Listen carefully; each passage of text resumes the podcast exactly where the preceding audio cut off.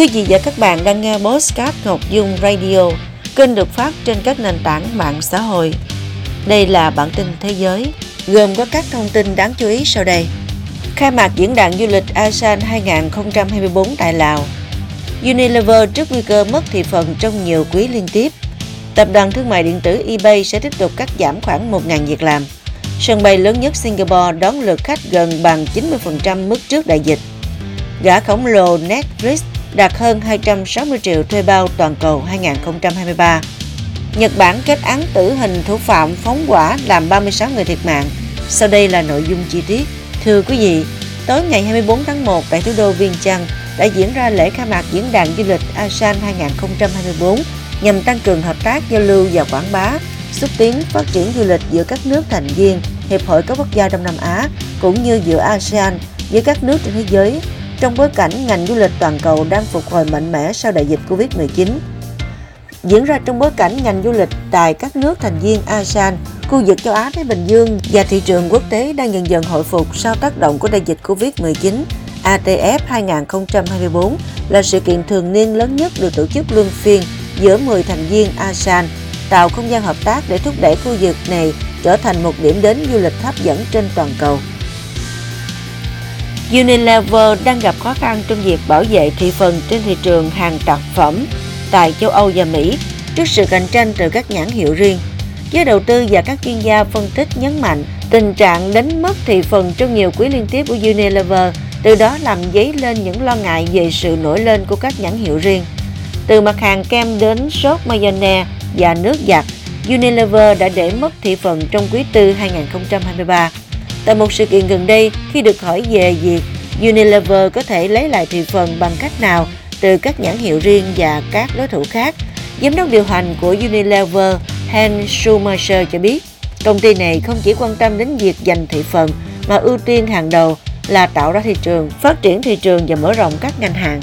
Tập đoàn thương mại điện tử eBay sẽ cắt giảm khoảng 1.000 việc làm, tương đương 9% nhân viên làm việc toàn thời gian và giảm công việc cho các nhà thầu bên ngoài do nhân sự và chi phí của eBay đã vượt xa tốc độ tăng trưởng. Tập đoàn cho biết họ cần phải nhanh nhẹn hơn trước môi trường kinh tế đầy thách thức. Mới đây, eBay cho hay tổng số nhân viên và chi phí của công ty đã vượt xa mức tăng trưởng kinh doanh. Để giải quyết vấn đề này, công ty đang thực hiện các thay đổi về tổ chức nhằm điều chỉnh và hợp nhất một số đơn vị nhất định để cải thiện trải nghiệm toàn diện và đáp ứng tốt hơn nhu cầu của khách hàng trên toàn thế giới. Thông báo này đánh dấu đợt cắt giảm việc làm thứ hai tại eBay trong một năm. Vào tháng 2 năm 2023, eBay cho biết sẽ cắt giảm khoảng 500 nhân viên, tương đương khoảng 4% lực lượng lao động với lý do chi tiêu của người tiêu dùng chậm lại sau khi bùng nổ thương mại điện tử do đại dịch Covid-19. Sân bay quốc tế Changi của Singapore đã phục vụ 58,9 triệu lượt khách trong năm 2023, tức là phục hồi về mức 86% so với mức trước đại dịch Covid-19 bùng phát khiến mọi hoạt động đi lại bị ngừng trệ. Theo báo cáo thường niên của Ban Quản lý sân bay Changi ghi nhận 328.000 lượt máy bay hạ cánh và cất cánh so với mức 382.000 của năm 2019. Nhóm năm quốc gia có nhiều khách đến sân bay Changi nhất trong năm 2023 gồm Indonesia, Malaysia, Thái Lan và Ấn Độ. Công ty dịch vụ truyền hình trực tuyến Netflix công bố kết quả tài chính quý tư 2023 cho thấy số thuê bao đăng ký trên nền tảng này đã tăng lên 13,1 triệu trong 3 tháng cuối của năm ngoái, mức cao nhất trong tăng trưởng thuê bao quý tư hàng năm và cao hơn con số dự đoán trước đó là 8,97 triệu thuê bao. Con số hơn 13 triệu nói trên đã góp phần nâng tổng số thuê bao đăng ký trên phạm vi toàn cầu trong năm 2023 là hơn 260 triệu. Theo chuyên gia phân tích Ross Barnes của Insider Intelligence, Netflix vẫn đang dẫn đầu dịch vụ truyền hình trực tuyến bất chấp tác động của các cuộc đình công của giới biên kịch và diễn viên ở Hollywood và tăng giá thuê bao một số gói dịch vụ tại Mỹ, Anh và Pháp. Netflix kỳ vọng doanh thu của năm 2024 sẽ tăng trưởng ở mức hai con số. Ngày 25 tháng 1, Tòa án thành phố Kyoto, Nhật Bản đã kết án tử hình Shinji Aoba, 45 tuổi, thủ phạm vụ phóng hỏa xưởng phim hoạt hình của Kyoto Animation năm 2019 làm 36 người thiệt mạng và 32 người bị thương. Đây là một trong những vụ giết người hàng loạt nghiêm trọng nhất tại Nhật Bản.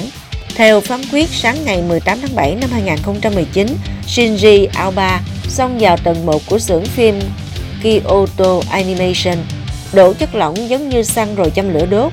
Thời điểm xảy ra vụ hỏa hoạn trong xưởng phim có 74 nhân viên đang làm việc, đa số các nạn nhân ở trong độ tuổi từ 20 đến 30. Tại tòa án, Alba thừa nhận hành vi phóng hỏa và nói rằng động cơ thực hiện vụ tấn công là vì tin rằng Kyoto Animation đã đánh cắp ý tưởng một cuốn tiểu thuyết mà người này gửi để tham dự một cuộc thi do hãng này tổ chức. Các công tố viên đã đề nghị mức án tử hình đối với Alba, trong khi luật sư bào chữa cho bị cáo đề nghị mức án nhẹ trắng án vì lý do thủ phạm bị thiểu năng trí tuệ vào thời điểm xảy ra vụ tấn công. Quý vị và các bạn vừa nghe bản tin thế giới. Xin chào và hẹn gặp lại.